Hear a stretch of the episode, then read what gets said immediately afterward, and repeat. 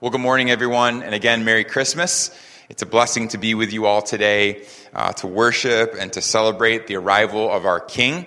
For those of you who might be checking us out for the first time, maybe you're newer to our gathering, uh, I just want to say a welcome to you as well. My name is James. I serve as the lead pastor of this gathering, and it's just a joy uh, to have you join us here today. One of the big themes of this season is the idea of hope. Hope. And for me, uh, hope is a, really personal thing. For a large portion of my life, uh, I really struggled uh, with the idea of hope. I was searching for hope, uh, I desired hope, but I just couldn't find it. A lot of you know my story, uh, but I actually spent the majority of my childhood and all of my teenage years hopeless, uh, deeply depressed, searching. And so having hope is a really deeply personal thing for me.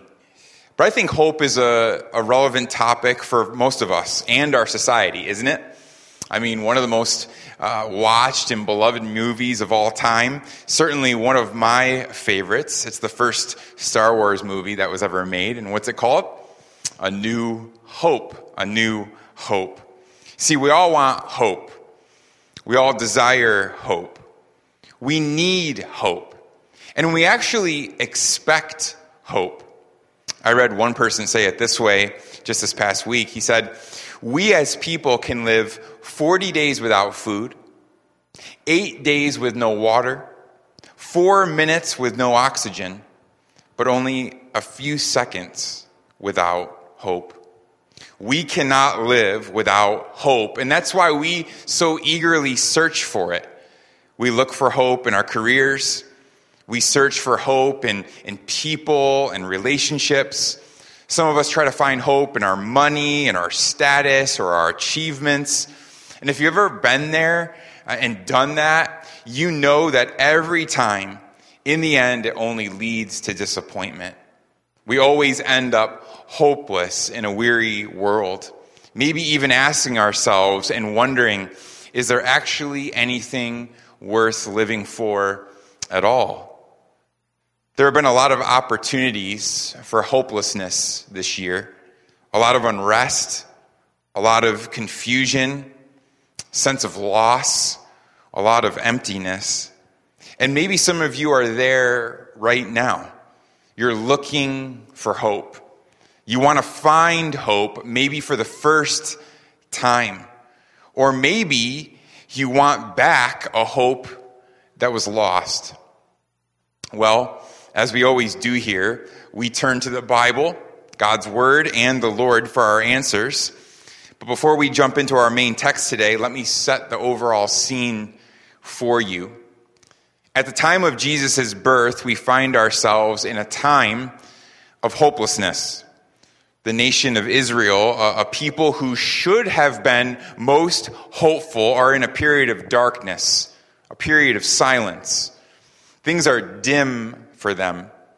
The Old Testament of our Bibles closes with the book of Malachi and with a prophecy, a prediction, a promise that the Sun of Righteousness was coming and that he would rise with healing in his wings. It was a promise that a Savior was coming, a light was coming to pierce through the darkness. And yet, 40 years or so passed by, and there is silence. And this nation, the Israelites, who were God's chosen people, I don't know how to say this other than to say they were just a total mess, a mess. Many were, were deep in sin, having basically turned their backs on God. They were just ignoring God. And those who were religious had basically turned to legalism, or on the other side, some form of liberal theology. And so, while there existed during this time some religious zeal, some passion, or some religious duty, the people's hearts, we know, the people's hearts were far from God. And then on top of that, if that wasn't enough, we also know these people were deeply oppressed. They were oppressed, living under the rule of a Roman government and the wicked and evil king Herod. And again, the word of the Lord at this time was silent. It was a dark and despairing time. But as we open up the scriptures today to Luke chapter 2, we know that hope has come.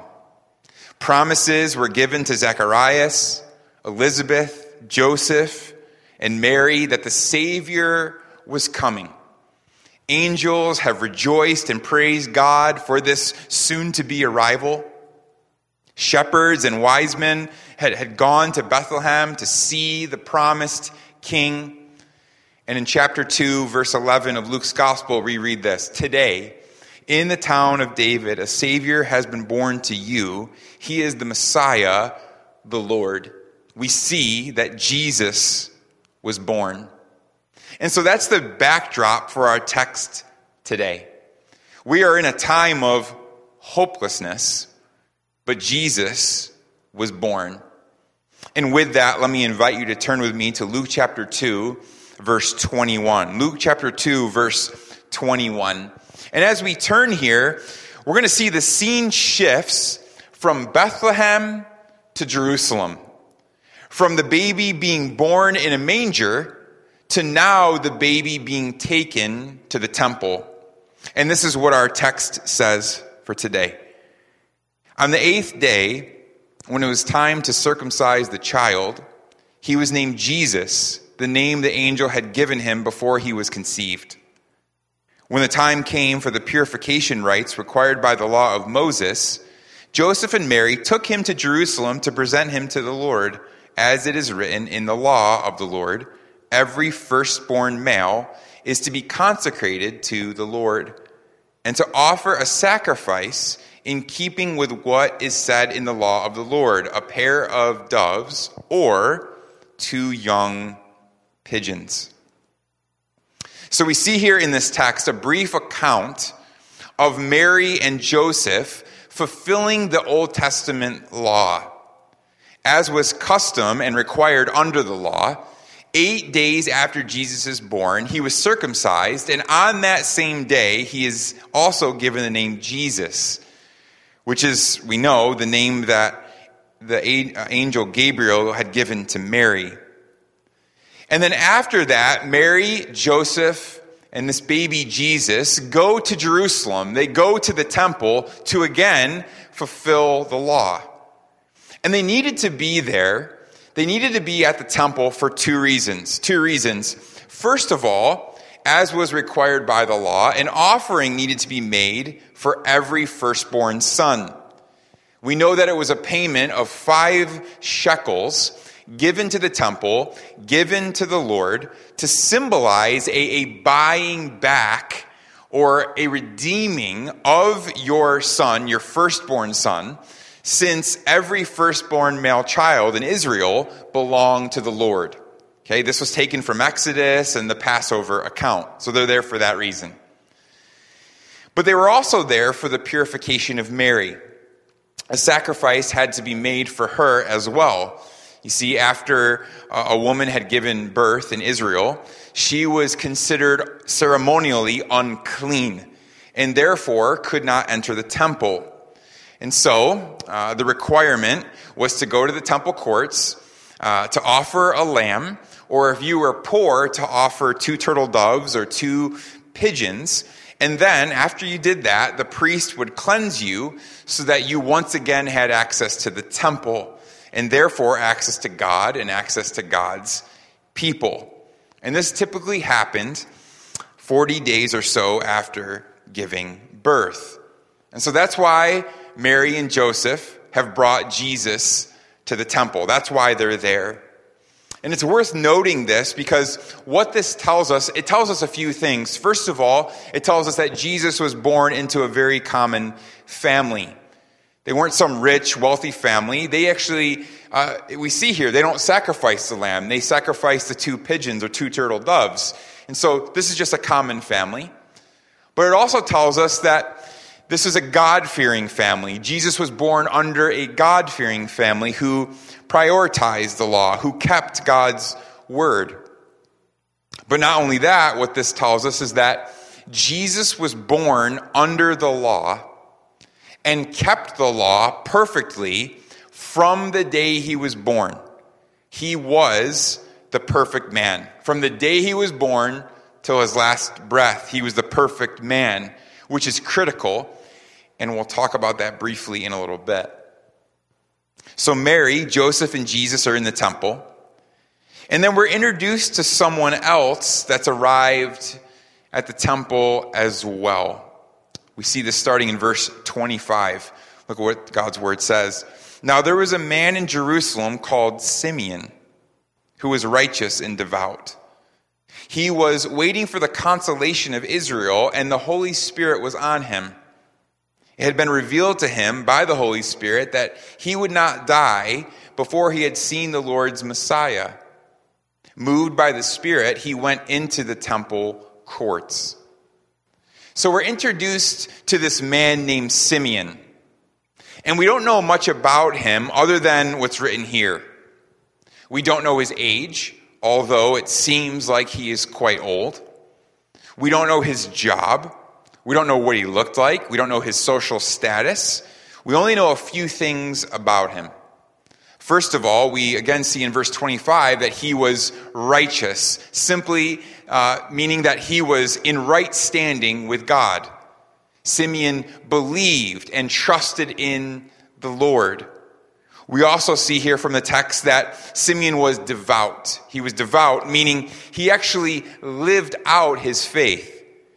The word devout there actually means uh, cautious, to be cautious. And so, what, what the text is saying here is that Simeon paid close attention to God's word. And he was careful to keep it, careful, cautious to obey it. And so, what we know about Simeon is, is simple Simeon feared God and he lived for God. And then Luke tells us that the Holy Spirit was on him, which means that he was a man that was guided by the Holy Spirit. He was a man that was dependent on the Holy Spirit, dependent on God. And notice the work of the Spirit in his life. It says that the Spirit revealed to him that he would see the Messiah before he died, and also that the Spirit moved him or led him to the temple on the same day that Mary, Joseph, and Jesus were there. He followed the Spirit's leading. And so, in the midst of a time when finding a true follower of God was, was difficult.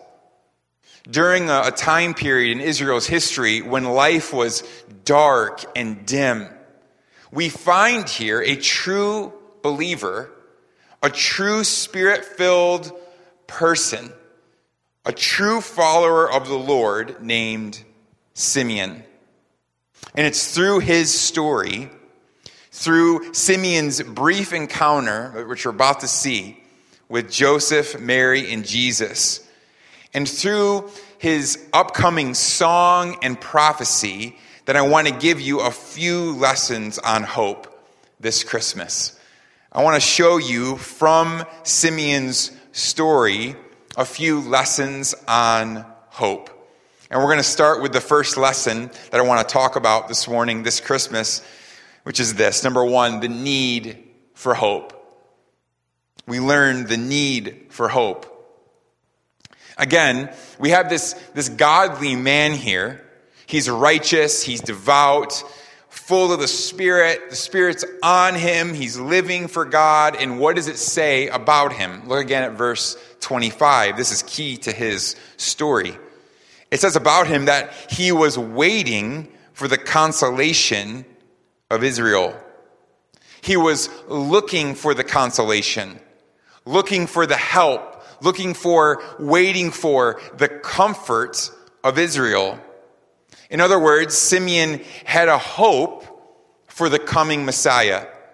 He had a hope for the coming of the king who would bring the promised kingdom, the one who would fulfill all of the promises of the Old Testament. He was anticipating this arrival with hope. He knew this is what he needed. He knew this is what he needed. He needed this hope to experience true comfort and peace in his life. And notice this wasn't just personal. He's actually looking for something bigger than that. He was looking for, for national deliverance. He was looking for the one who would and who could deliver people, deliver his nation, the Israelites, from their sin and from their oppression. So here is this, again, this just and righteous man, a man cautious and careful with the law of God, who was in right standing with God. And yet, and yet, he realized that he was still in need of greater hope. He was still in need of true hope. He knew that he needed a deliverer, a comforter, one who could forgive and once and for all cleanse people from their sin by giving them a new heart. Simeon was waiting and looking for hope. And surely he had in mind Isaiah chapter 40 here, verse 1, which says this Comfort, comfort my people, says your God. Speak tenderly to Jerusalem and proclaim to her that her hard service has been completed, that her sin has been paid for. There is a time coming when pain will end and sin will be reconciled. That's what Isaiah says here. And that's what the people were looking for a comforter, a deliverer, a king a Savior. And that's certainly on Simeon's heart. Simeon is waiting for hope. He knew he and his people needed hope. And his waiting for hope tells us of our need for hope, our need for true hope, our need for a Savior. So we're introduced to this God fearing man who is waiting for hope. And then look what happens, starting again in verse 27. It says this Moved by the Spirit, he went into the temple courts. When the parents, that's Mary and Joseph, brought in the child Jesus to do for him what the custom of the law required, Simeon took him in his arms and praised God, saying this. And this is Simeon's song here. Sovereign Lord, as you have promised, you may now dismiss your servant in peace. For my eyes have seen your salvation, which you have prepared in the sight of all nations, a light for revelation to the Gentiles and the glory of your people, Israel. So Simeon follows the Spirit's leading to the temple. And we don't know how they actually meet each other. And we don't know all that was said between them. Maybe Mary told Simeon all about her encounter with Gabriel. Uh, maybe she, she told him about how everyone came to see this baby Jesus in the manger. We aren't sure. But whatever she said and whatever was said, we see the result here. We see Simeon pick up Jesus, and he is so overwhelmed that he begins to worship. He begins to praise God. He sings. And this encounter gives us our, our second lesson on hope. Number two, number two, hope is a person. We see this from Simeon's song. Hope is a person as Simeon is, is holding Jesus in his, in his arms. Notice again what he says. He says, For my eyes have seen your salvation. Or verse 31, my eyes have seen a light. Simeon is, is holding Jesus. He's gazing upon this baby and he, and he wells up in praise. He says, I've seen salvation. I'm looking at salvation, Lord. I'm looking at the light. This baby is the true hope. This Jesus is peace. He's the one that I've been waiting for. My eyes have now seen the comforter, the consolation of Israel that was promised to me and to my people. That's what this is saying here. And so let's understand, it's so important for us to understand. Hope is not an idea. Hope is not a political ideology. It's not a philosophy. Hope is not a state of mind.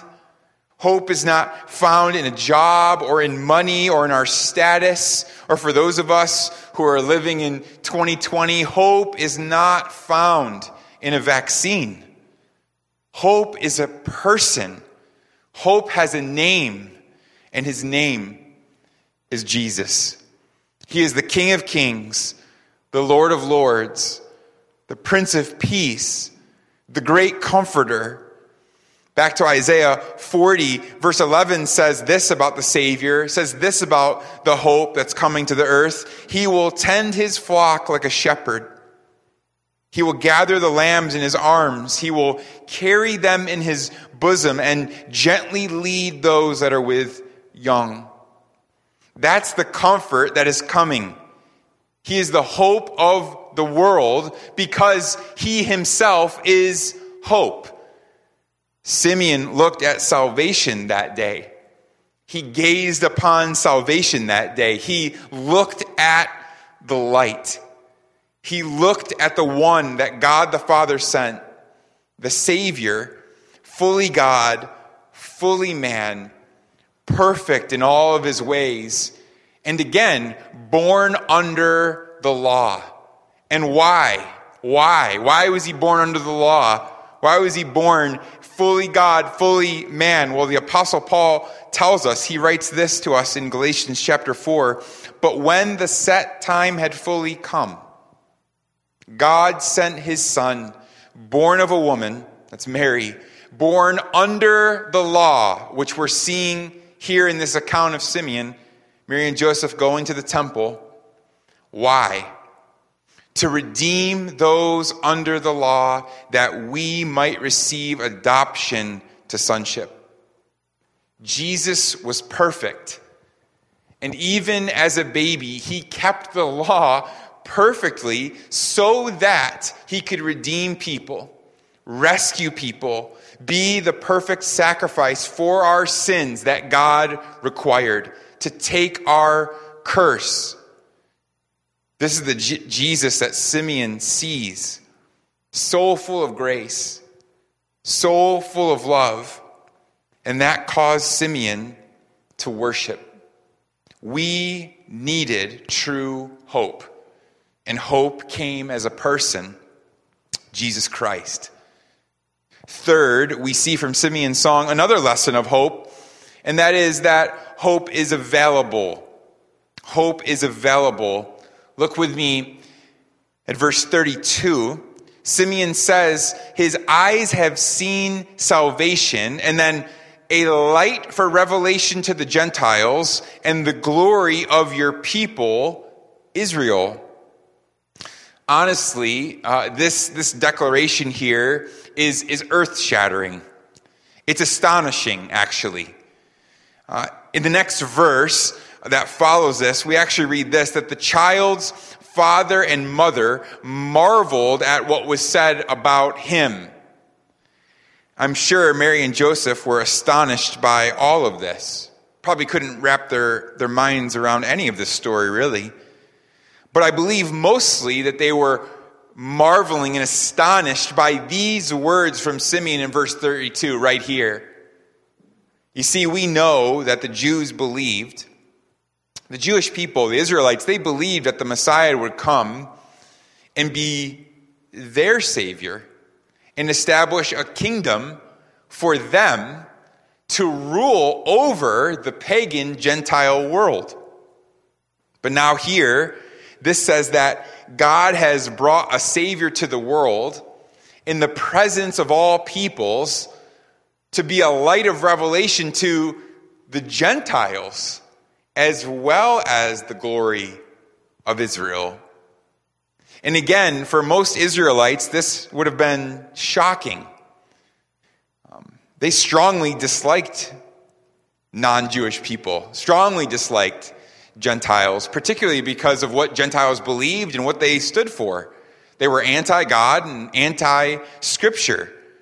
And we also know that throughout Israel's history, right, numerous Gentile nations came against the Israelites, corrupted them, brought idols into their nation, conquered them, and much, much, much more. But here, Simeon cries out that the one that he is holding will be called a light to the Gentiles. A light to the Gentiles, which simply means that Jesus had come to save the world, to save all nations, all peoples. He's saying here the good news of the gospel, the news of hope, would be for all. And while the Israelites might not have seen this, while even devout Jews like Joseph and Mary might have been amazed, might have been, might have been marveling over this, certainly we know that this was always on God's heart. It was always God's plan. Even in the famous prophecy that we regularly use for Christmas, we actually read it to start our service this morning in Isaiah 9. It tells us that to us a child is born, to us a son is given. But before that, we read some other verses. We see the one who is coming. He's going to go to the Galilee of the nations, it says in the beginning of Isaiah 9, that he's going to those who walk in darkness. He's coming for those who walk in darkness, and they will see a great light that those who live in a dark land, that's referring to the Gentiles, the light will shine on them. And this is the exact language that Simeon uses in our text today in Luke 2. A light is coming to the nations to rescue and save the nations. He is hope and peace for the whole world. So this blew Mary and Joseph's minds. They couldn't believe what they were hearing. That this child before them, this promised child, had come to reconcile and redeem people from every ethnic group, every tribe, and every tongue on the face of the earth. God's grace, mercy, forgiveness, the promise of new life in Him. It's an announcement for the whole world. Well, moving forward, we see another lesson uh, on hope here, another lesson on hope, and that is this. Number four, hope has a cost. Hope has a cost. After Simeon's song, things actually shift quite a bit. They change quite a bit because what we see is Simeon go from praising, from singing, from worshiping, he moves over to then start to prophesy. He prophesies here, from singing to prophesying. Look what it says in verse 34 through 35. It says this Then Simeon blessed them and said to Mary, his mother, This child is destined to cause the falling and rising of many in Israel, and to be a sign that will be spoken against, so that the thoughts of many hearts will be revealed, and a sword will pierce your own soul too. So Simeon affirms Mary and Joseph here.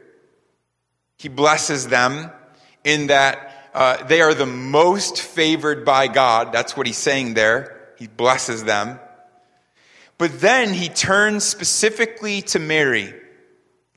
And essentially, what he tells her is this Your son, your child, this child is destined to divide the nations.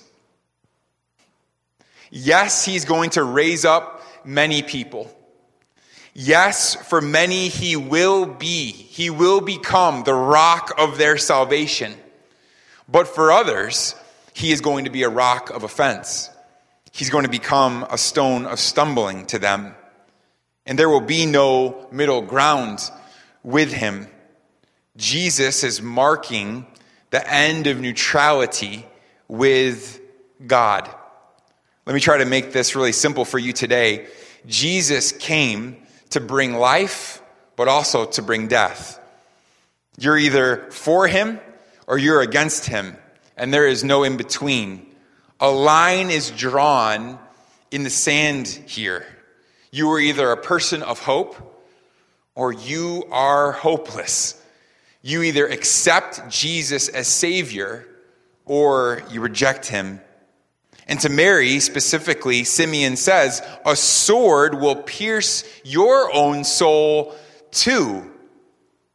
And of course, we know that Jesus needed to become Mary's Savior as well. And Mary, Mary would watch her son Jesus, witness her son Jesus be hated, be mocked, be spit on, and she would even watch her son be tortured and crucified.